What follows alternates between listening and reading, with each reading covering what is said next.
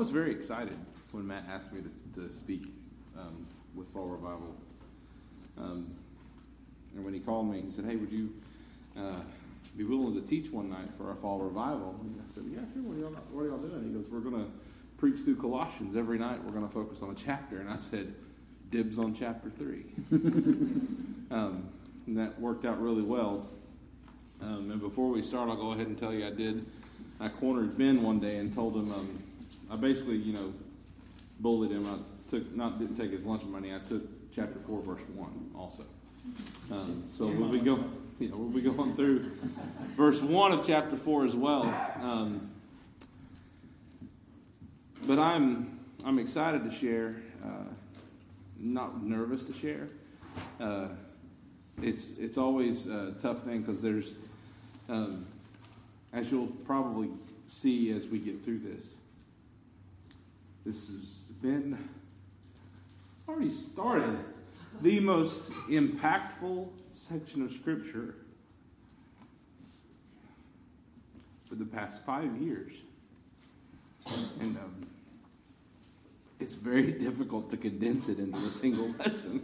Um, it's actually it's it's a, a, lot of this is the result of multiple multiple conversations, multiple um, times spent in prayer, just seeking, uh, just really trying to understand God and His you know in His will, not in a mystic sense of like God, what do you want me to do with my my life, but really just understanding where are you now, what do you want now today. Um, tomorrow and um, and just really just just asking him just show me show me the thing that I can hang on to every day. Um, and then as he showed me that, he he he gave me I think a glimpse into something that I'd heard about and I've heard preached about, but I never understood, and I and I start to see now the gap. Um, a great need, I think, not just within uh, within the working environment, but even within the church and how we approach this particular topic we're to we're to address tonight. Um, I will be focusing primarily on um, application um, specific to the workplace, but it's absolutely much more broad than that. Um, the reason why I want to focus in on the workplace is because I think it's the it's the forgotten mission field. Um, and I think it's the place where, sadly, today it's still easy for Christians to sit back and justify the dismissal of this time spent Monday through Friday, 40 to 50 hours a week, roughly 5,685 hours a year that we spend at work, and set it aside as unimportant or un, unimportant specific to eternity. Um, so it's been a great burden. Um, I've always wondered, you know, people have said things about, I've heard them talk about Adrian Rogers and having the, the prophet's mantle and things like that. And I don't, I don't claim that, but it, it, this is one of the most heavy things I've carried, but I love it. Um, I'm going to pull it together right now. So, um, what we'll do is um, we are. It's gonna. I want to break it up really into two sections. Um, the first section, we're going to look at the, uh, the distinction and there's how there is meant to be a distinction. And then, secondly, when applied, what that distinction should look like, the fruit of that distinction. Um, and again, you know, kind of looking back, if you've not been here, uh, we weren't here Sunday night, but I, I, had a chance to meet with Matt and the guys before to hear kind of where they were coming from. So, um, you know, chapter one, really the focus of chapter one is the supremacy, the ultimacy of Christ.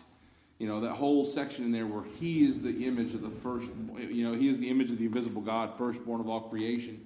And this awesome, you know, not, not a full doxology, so to speak, but he, Paul just starts just praising God and everything that he is. Um, but placing Christ exactly where he's meant to be at the head of the body of believers.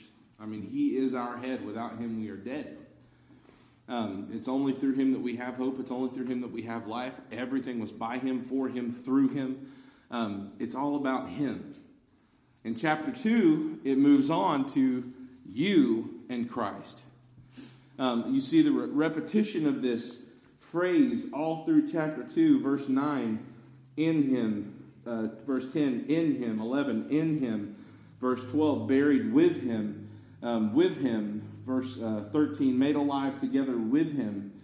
Uh, and so you see this, it's, it's focusing now, it's not, there's Christ and he is ultimate, but he has also moved toward you, and now there's you and Christ.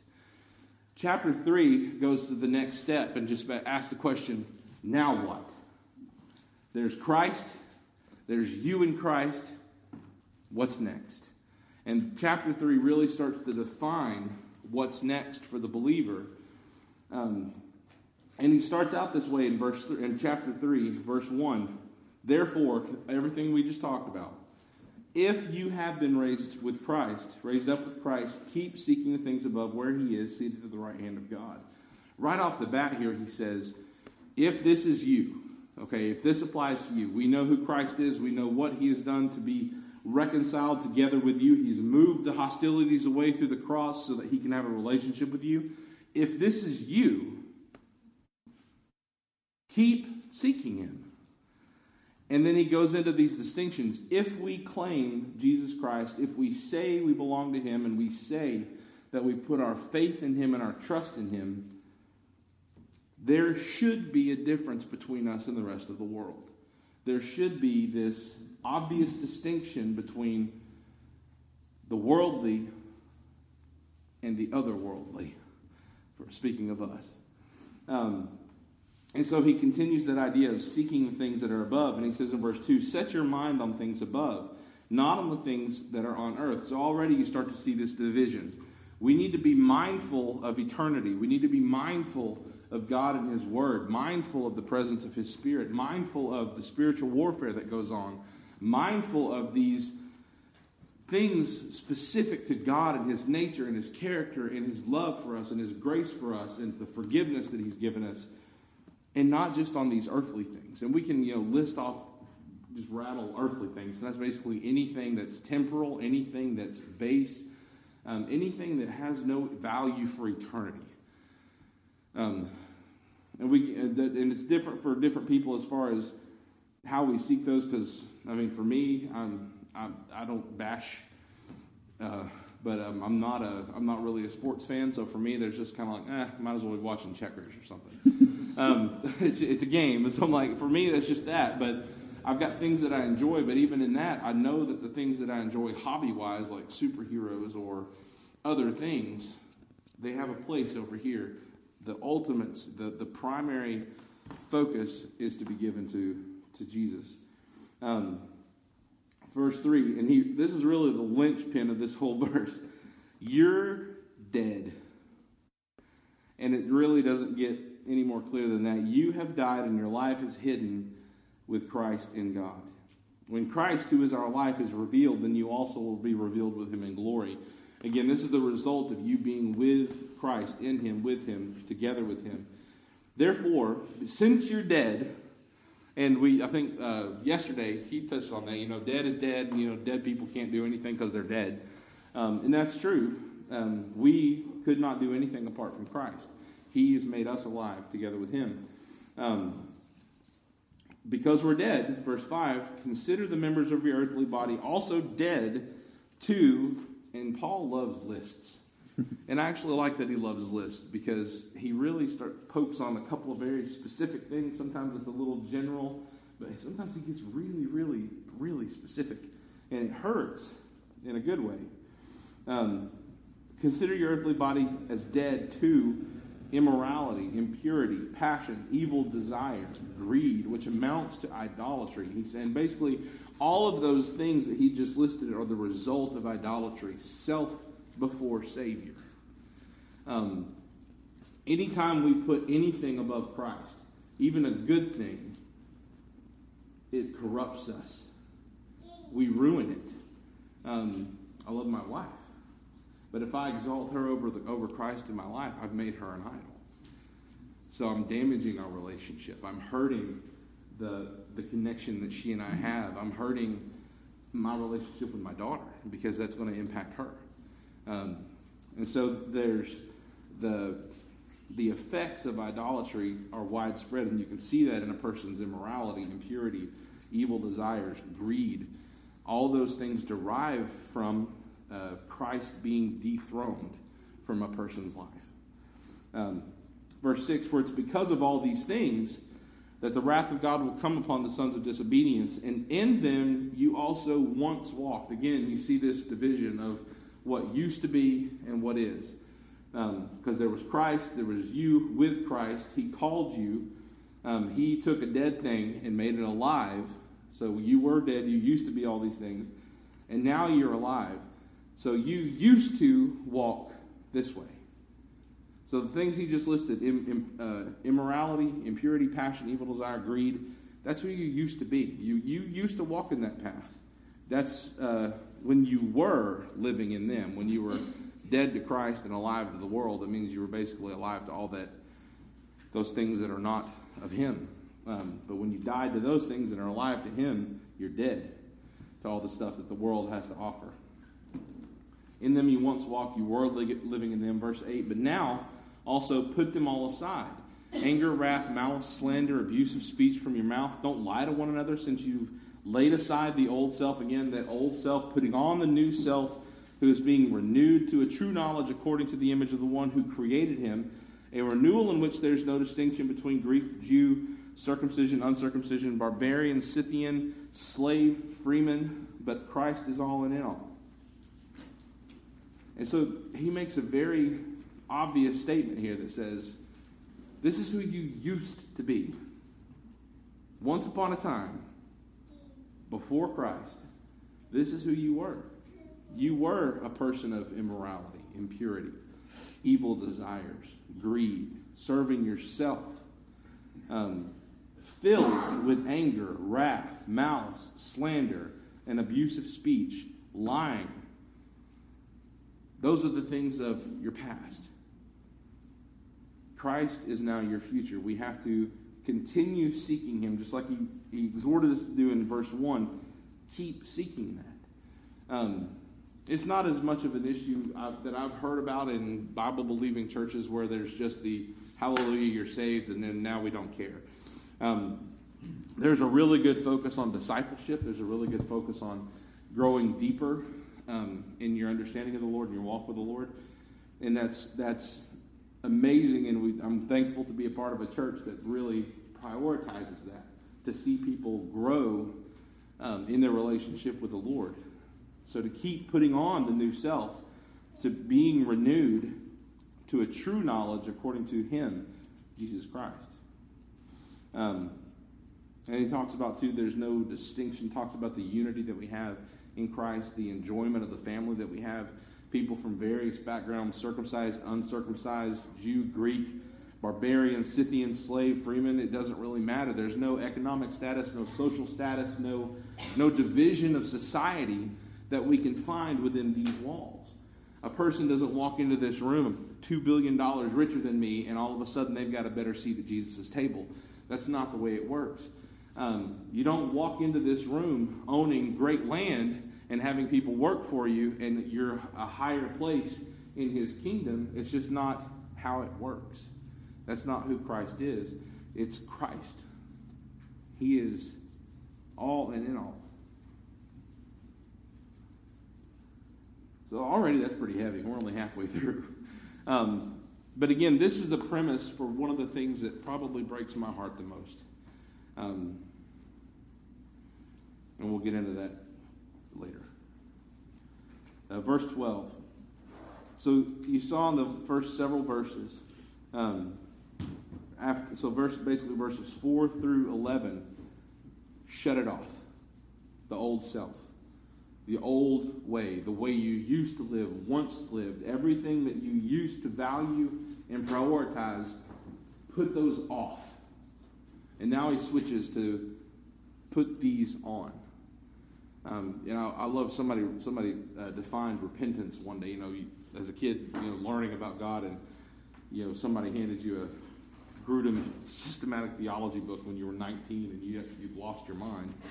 Um, but uh, trying to understand repentance, and it was I can't remember who it was, but somebody simply defined it as it's not just turning away from sin, it's turning toward God. Because it's not a complete repentance if you only turn from sin and quit doing things. You've got to turn toward God and start doing other things. Mm. And, um, and this is what Paul says. This is a giving up of that old self, of putting all this aside. Yeah, there are things in us that are habitual. Um, it's easy to, to slide back into those habits. There's a fancy term for that for Southern Baptists, backslidden. I mean, you slide backwards in your walk with your faith because the habits are deep. I mean, we've taken lifetimes to build habits that are horribly grotesque when it comes to our walk with the Lord, but it's it takes Christ and His mercy and the Spirit with us to break those habits and create new habits to enrich our life with Him. And so here's Paul saying if you're struggling with anger, wrath, malice, slander, abusive speech, focus on these things. This is what you focus on. Put on a heart of compassion, kindness, humility, gentleness, and patience, bearing with one another, forgiving each other. Whoever has a complaint against anyone, just as the Lord forgave you, so also should you. Beyond all these things, put on love, which is the perfect bond of unity. Let the peace of Christ rule in your hearts, to which indeed you were called in one body, and be thankful. Let the word of Christ richly dwell within you, with all wisdom, teaching and admonishing one another with psalms and hymns and spiritual songs, singing with thankfulness to your hearts, in your hearts to God. And he sums it all up in 17. Basically, anything you do regardless of what it is, word or deed, do it in the name of the Lord Jesus Christ. You represent him. What it means to be when you do something in somebody else's name. You ever have your dad tell you that? Like, boy, when you go out there, you better behave because you're you represent this family. You represent me. Because if they look at you and your bad behavior, that reflects on me. I didn't really think that mattered the first time, but then when I got the punishment, I, I realized it didn't matter a lot. Um, and that's a heavy thought to think. Whatever it is we do, word or deed, so, and those are outward things. That's not whatever, whatever you do in thought or feeling. That's all inward. Those are things that we can we deal with all, all the time. This is the things you say and the things you do. These are actions and words, outward expressions. Remember who you represent and give thanks through him to God the Father. Um, so Paul gives us this whole, not really not just a list here. It's like he gives us a list with embellishments, and just says this is this is what you need to focus on, regardless. Um, and I like that because the whatever in verse 17 was probably the part that frustrated me the most um, when it seemed the thing that I was chasing. Actually, I didn't need my phone because I, I, I, will get carried away. What time? Well, you said 8 o'clock, 8.30? Yeah. Yeah. um, yeah. Who, who needs time? We're good. Okay. Um, somebody, just give me a flag. If it gets late, give me a flag at like seven twenty-five. Somebody. Um, I'm, I'm just giving you a fair warning here. This is five years worth of uh, breaking and rebuilding. Um, so 17, uh, very, very brief history because I don't know that you'll understand. Oh, it's hard to tell this. I'm just going to cry through it. Um, I don't know that you'll understand truly why this hurts so much.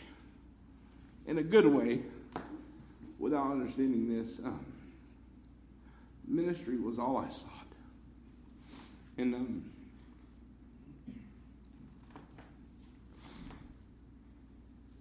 I remember moving to North Carolina, met Jenna. That was a good thing. And um, but ministry was always the thing I sought from when I was 16. Is when I stepped out into what I, what I thought was a call to preach.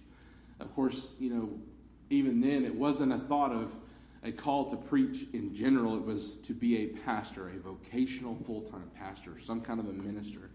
Um, and that was my thought. That was the, the whole point of everything that I did from that point on was to get there. Um, had opportunities to, to serve in multiple part time roles youth ministry, children's ministry, music ministry. Um, I ended up in a full time role four years before moving up here at a church, first as a children's minister and a, and a worship leader, doing both, but then they asked me to step over to youth, and so I ended up doing youth ministry and, and worship ministry full time um, up until the point where I finally graduated college. It's another story. Only took me eight and a half years. Um, got out of college, and then seminary was finally in view. You know, seminary is like the gold at the end of the rainbow for the person, you know, really striving to be in the ministry. I had researched the seminaries. Southeastern was the one. I liked their missional focus. I was I didn't really feel called to be a missionary, but I liked how they were.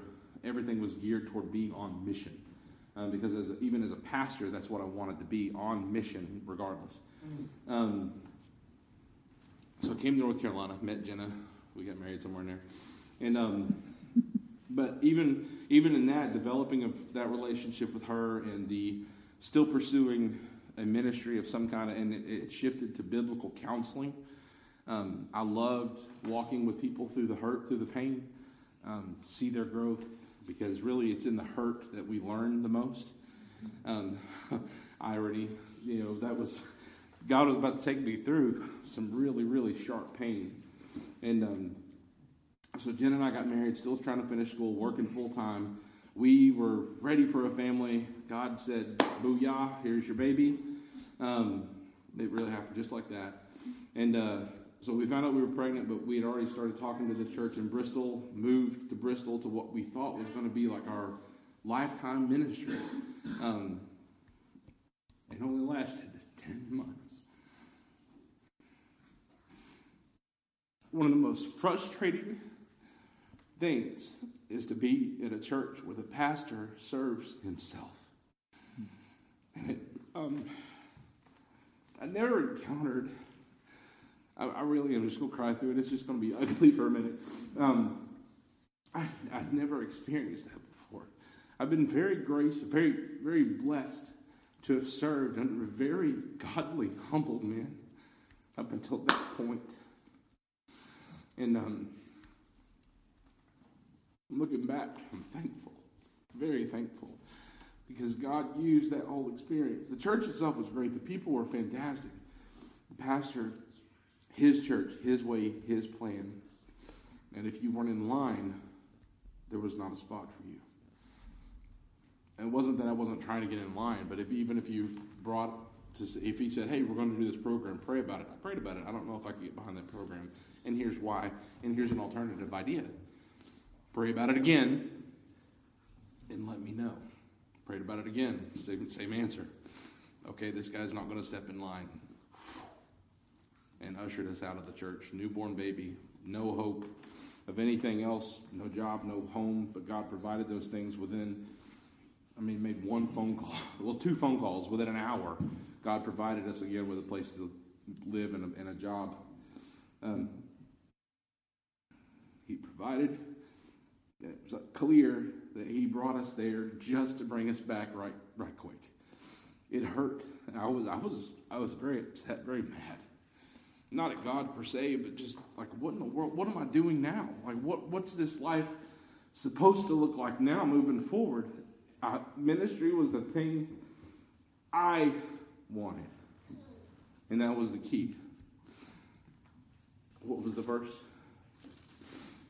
Lay aside all these things evil desires, greed and you may think, well, it's not greedy to want to be a full time minister. It is if that's the thing you tell God you have to have, or you're not going to be happy. Because in those moments, in His fatherly love and wisdom, He will break you. And I'm thankful He did, because He's shown me these past five years a way to minister. I don't know that I would have found otherwise. I don't know that I would have truly understood otherwise. And it hit me here in verse 17 reading through the whole chapter, understanding there ought to be a difference, understanding the things that I should put off, and understanding the things that I should put on. Getting to verse 7, whatever you do. I was back in the granite warehouse, and I hated what I did.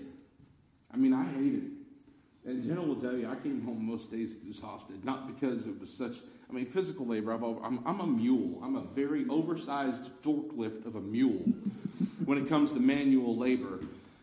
And it wasn't the labor, it was mentally, I was beating myself to death all day because I, I felt like I failed.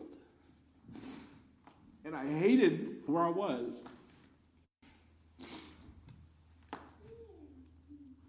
So I couldn't deal with that part. Whatever, I can't, I can't even think about that right now, God. In the name of the Lord Jesus. This was, it was a little convicting. Because I'm like, well, I'm, I'm kind of grumpy. I'm kind of snarky. I don't like where I'm at, so I'm not really representing you well. And I got to, to be thankful. And that's where God just floored me. Because he immediately took me back to being in Tennessee, uh, meeting Jenna's mom before I met Jenna, right? She picked me before Jenna did. And um, so, how God orchestrated the events for me to meet the Thorntons, to meet Jenna, to be a part of that family, to be in seminary, to go to Bristol, to come back, and how He provided in that, to come back to this job that I had before and came back to, and then to look at Him and say, How dare you? And how he provided. That's where it broke my heart because I was shaming myself and spitting in his face and his goodness because I was not representing him well. And it was all because I had a lack of gratitude for what was going on right now. When I realized that at that point, it made sense. These are the things you have to put off. These are the things you have to put on whatever you do. And at that point, I realized whatever was not whatever I don't care, but literally anything you do. There's not, I love Matt, so don't take this the wrong way.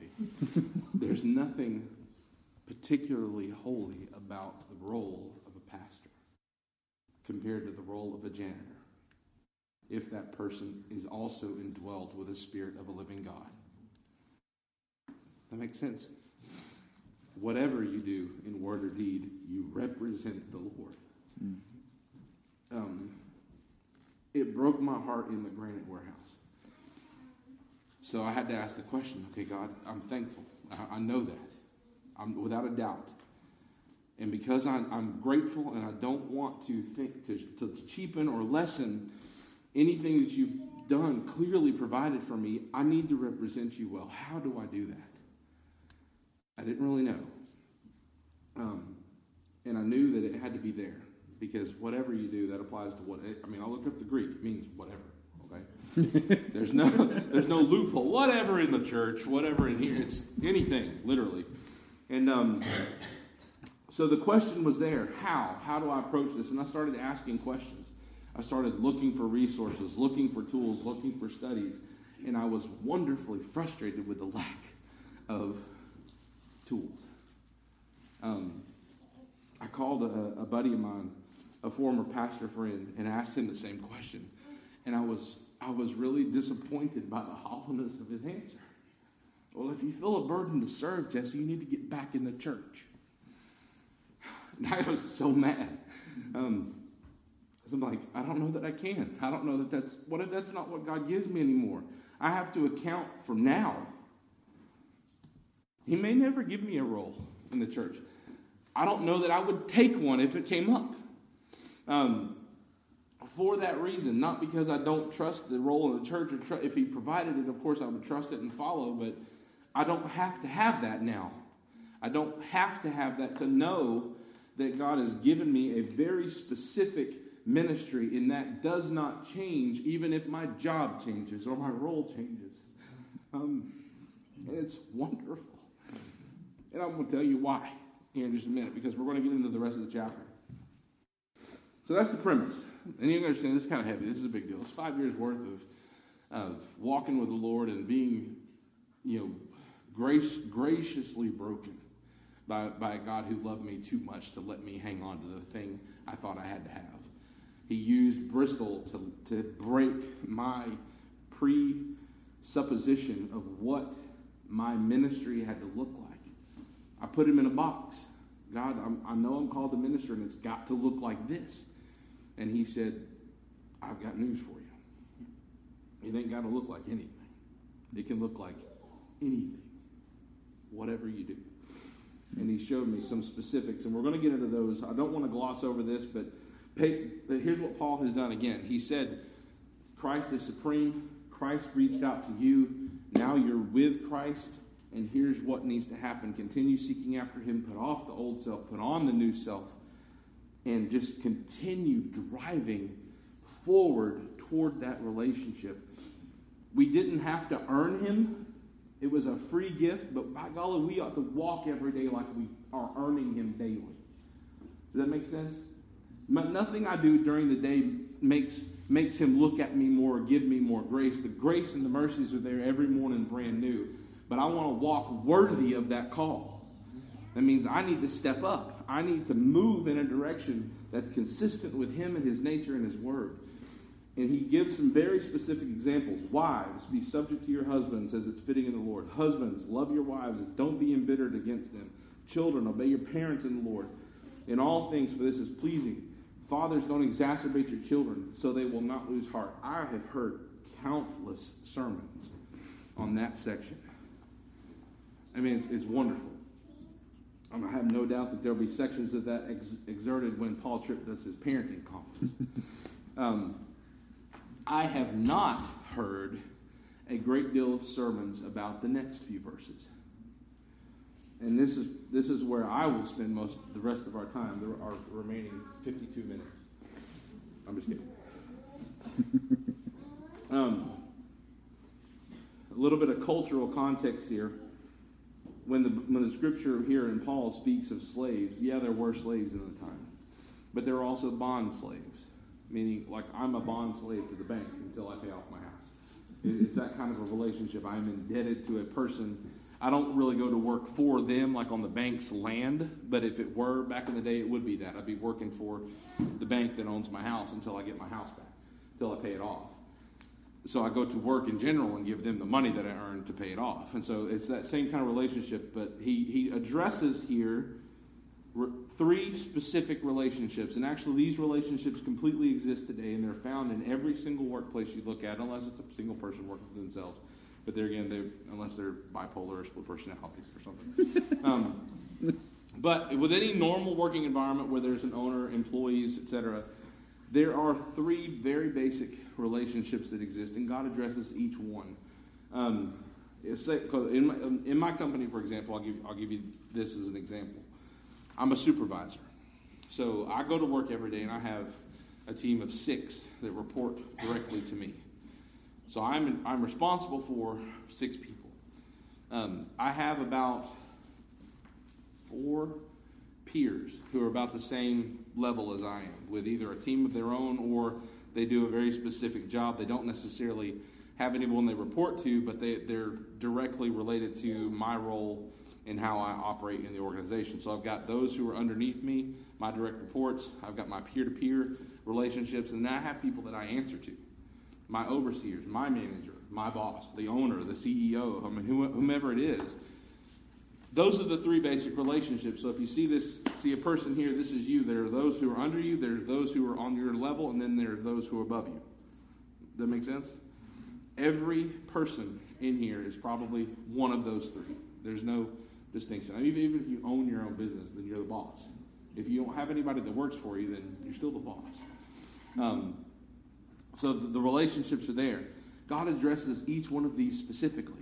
And, and I didn't really dawn on me until I started to understand and ask the question God, how can I serve you and minister for you in the workplace? And the first couple of things he said in verse 17 was first and foremost, you got to do good work.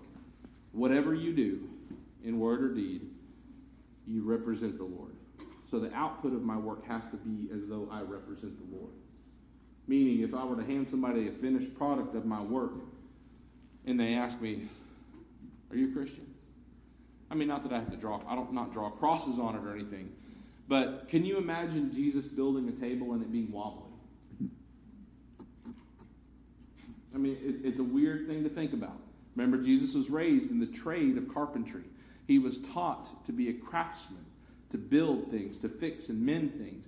Can you imagine him building a house, putting it together, and getting to the corner piece and it be off? Can you imagine him saying, ah, you know, it's fine, whatever, just, just tie it up, we'll be good. Let's go, guys, lunchtime. Can you imagine Jesus? The same nature and the same being doing carpentry, who also in the very beginning said, He looked and saw everything He created, and behold, it was very good. That's the same person. So I can't imagine Jesus being a slipshod tradesman. I can't imagine him being a shady tradesman. You know, nobody likes to deal with used car salesmen. Nobody likes to deal with technicians when they come to the house because you always feel like they're talking way over you. And how do I understand all this stuff? And oh, whatever you say, I just know it's going to cost me five hundred dollars. Um, I can't imagine Jesus being the type of person who would take advantage of, even if it was a corrupt business. He would have been the he would have been the exception to all those rules. He's Jesus. He's God in the flesh. The work he would have done was very good. He would have represented his Father constantly. And he would have always been thankful. And so that really hit me hard. First and foremost, I had to do good work because if I'm going to represent the Lord well, I've got to be able to turn in something that's good at the end of the day, regardless of what you put your hands to. Thankfulness is the key. That's a whole other sermon.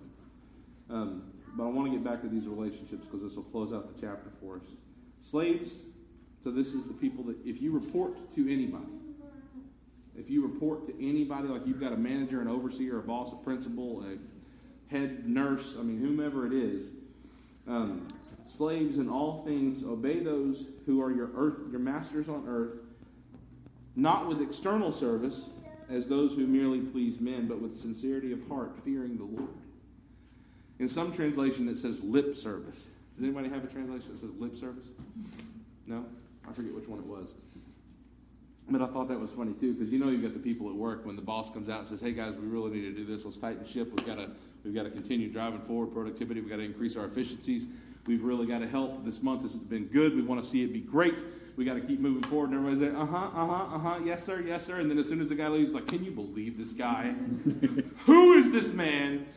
or woman, who, whomever, it's like, I could do their job better than them. And then you just start, you know, you're running your mouth constantly toward that person. In that moment, if that's us, if that's who we are in the workplace, when the boss comes to talk to us, when they leave, we're talking about them to anybody else, and it's definitely not positive. Are we being sincere? If we tell them yes, no, yes, sir, I will get to that right away, are we being sincere? Do we mean it? Do we serve them with the intention of being a blessing to them? And that's, that's, a, that's an interesting thing to do, especially if your manager is not a Christian. My manager, I do know this for a fact. My manager and his family, and not to put it too lightly, escaped Mormonism.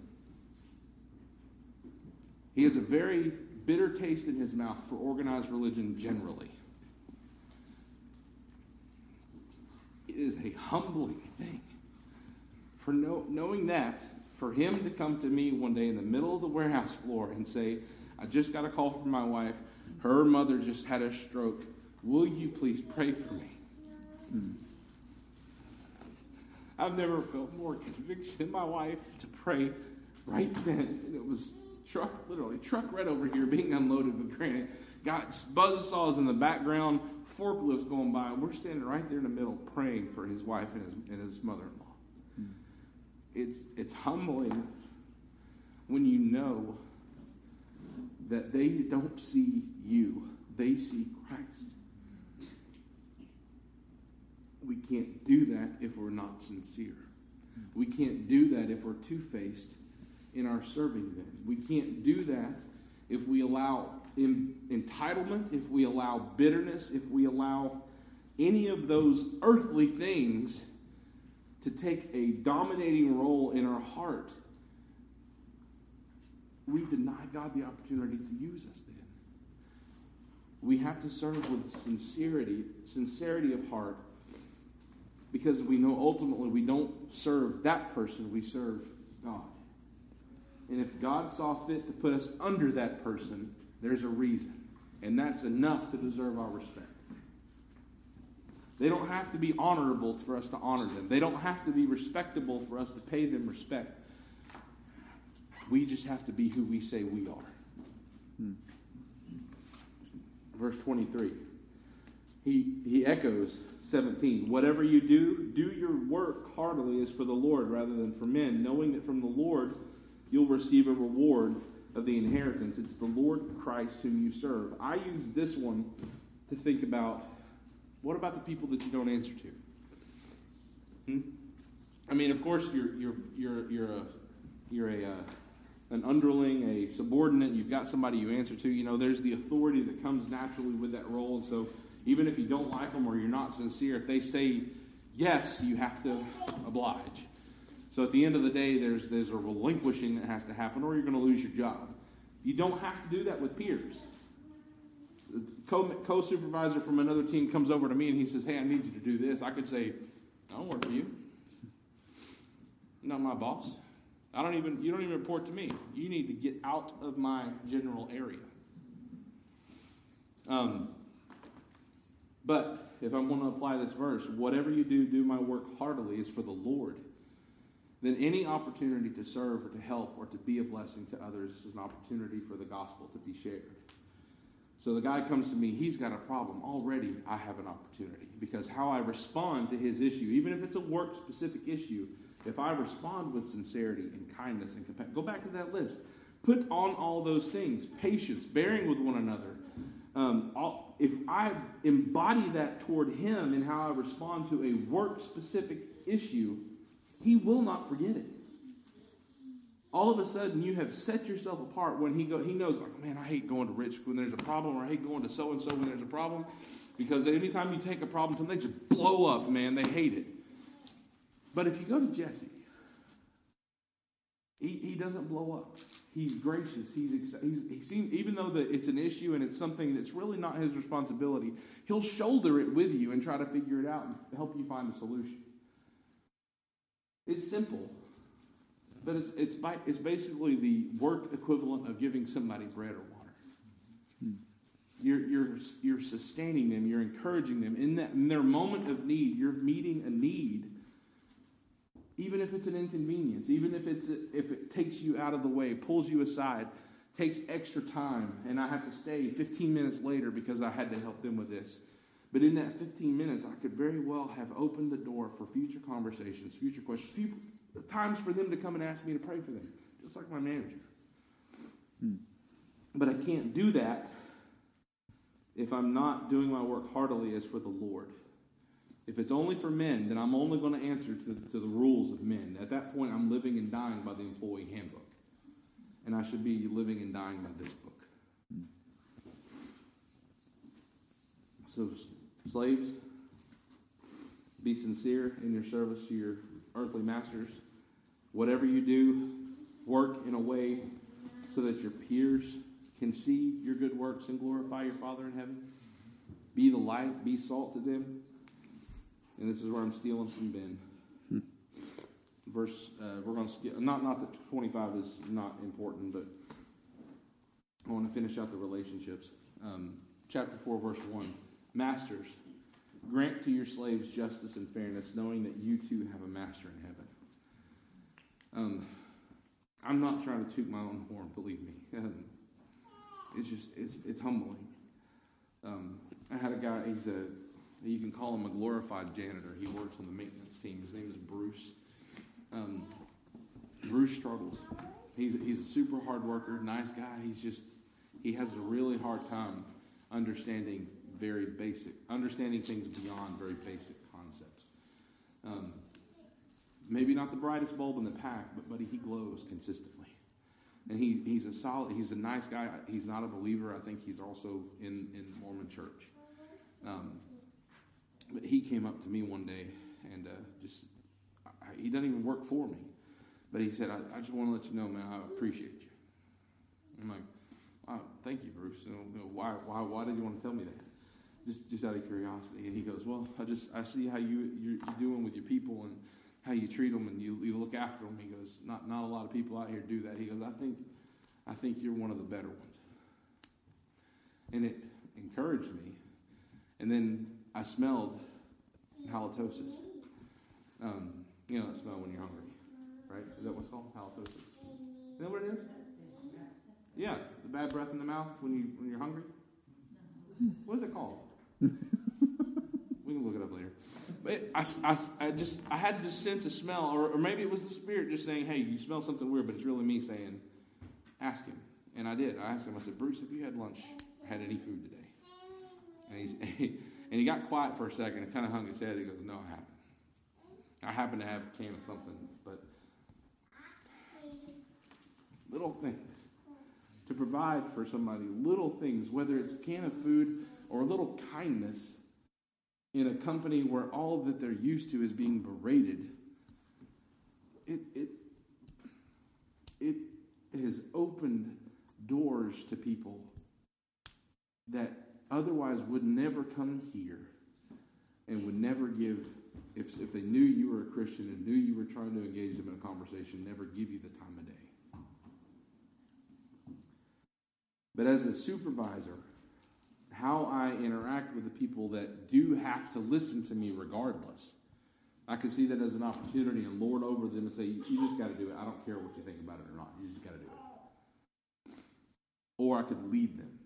I could care for them. I could work with them. Rather than step over them or step on them and exhort power, I could step down with them and say, We can figure this out. Let's figure this out together.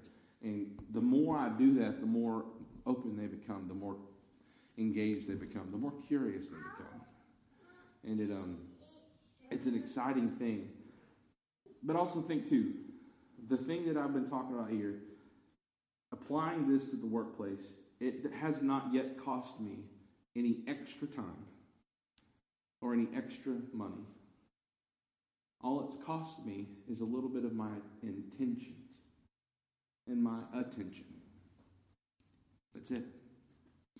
And I think for me, the convicting thing, the thing I told you, the thing that breaks my heart, is to be in a workplace knowing full well that there is a former pastor in the next office who people hate dealing with because he's so embittered about being in that company.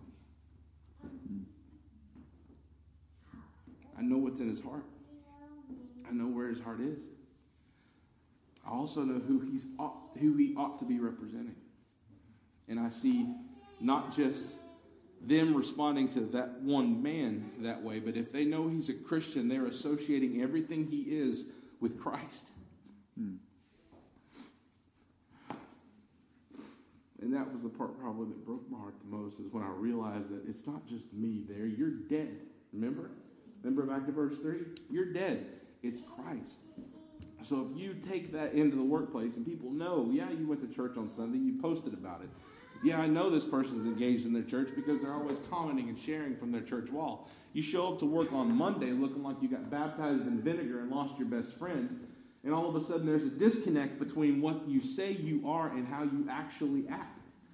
And people notice that. Um, and it's probably one of the reasons why I, the, I'm thankful they're there but it's a testament to our failure in the workplace as Christians. Corporate chaplains of America are sending people into the workplace to minister and to serve and to walk alongside people to be salt and light in the workplace because Christians in the workplace aren't doing it. Hmm. I love my chaplain. I, we've got one at our company. His name's Gershon. Um, great guy. Had lunch with him today, actually. Um, and I told him, I said, man, I would love for you guys to lose your job. I said, I don't, I don't wish you ill, but I'm like, man, I want to see people so. I, fired up is the wrong word. I don't really think it's that. I want to see people so engaged in the whatever you do aspect of Colossians 3:17 that they take Christ with them wherever they go with whatever they do so that as they're in the workplace they shine like they're meant to shine. If that was the case, think how different this church would be. We'd have already built that building, man. I mean, I, I, I, want to be able to do. I've, I've, been on a lot of week mission trips, and uh, not week like W E A K W E E K. Um, I've been on like mission trips uh, a week at a time. I've been on service projects over the weekend. I've done those things. Um, but even then, as a younger man, it was go and do this thing and then come back and get back in my little basket and go back to work. Um, and it was, I just didn't know any better. But that's that's sadly that's probably where a lot of Christians in the workplace are. They're under a basket. They're not shining. They're afraid to shine. What if they don't like me? They don't like Christ first. Get over it. What if you know? What if they you know start you know putting that back on me? That's good. If they know you're a Christian, they ought to expect something of Christ, especially if they're you know, if they know anything about church or God or the Bible. Um,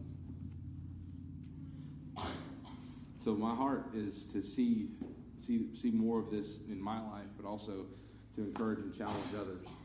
Um, like I know right now, I've got one one guy on my team who is a believer, and this is even talking about this. It makes him uncomfortable because it means he he can't just unplug anymore at work. I know he's a believer, and I told him one day, I'm like, uh, I have to have this conversation with you. I need you to do a couple things. I need you to put your phone away more. I need you to pay attention. I need you to pick up your pace a little bit because you're you're sluggishly lagging. Um, but also know where your heart is. And I, I said, I need you to work as if the Lord's your boss, not me. Talk about daggers. How dare you? How dare you bring up what you know about my heart? How dare you expect me to be a Christian here? And it was really that, almost that. I mean, he, he wasn't mean about it, but it was a look on his face like, true. and, and, it was a, it was a, I wasn't trying to pin him against the wall, but I, I wanted him to know that I see it. And if I see it, others see it. And it has nothing to do with me as your supervisor. It has me to do as your brother in Christ. I don't like it when you misrepresent my Savior because I know your heart. So, like I said, this is a heavy thing for me. I love it. Um, I pray that God continues to give me opportunities to share. Um, if you are challenged by this, uh, just know that I'm, I'm, happy to pray for you, pray with you. Um, if you're on Facebook, message me anytime. Um, if you've got questions about how to deal with snarky bosses who don't love the Lord or even say they hate Christians, I've, I've got ways to approach it. God's been teaching me how to approach people at the workplace in a way that doesn't shut them down. It's not a, hey, can I tell you about the Romans Road kind of a thing. It's how do you serve them and soften their heart through applying all those things that Paul talked about, putting on kindness and compassion, humility and gentleness and patience. Being, I mean, imagine if your boss were all those things. How different would you approach him? I, am very thankful that God's given me just a brokenness to know to, to finally see this and understand it. Um, and I just pray that if you're in that same situation, that you'll hear it too. Um, 5,685 hours is a lot of wasted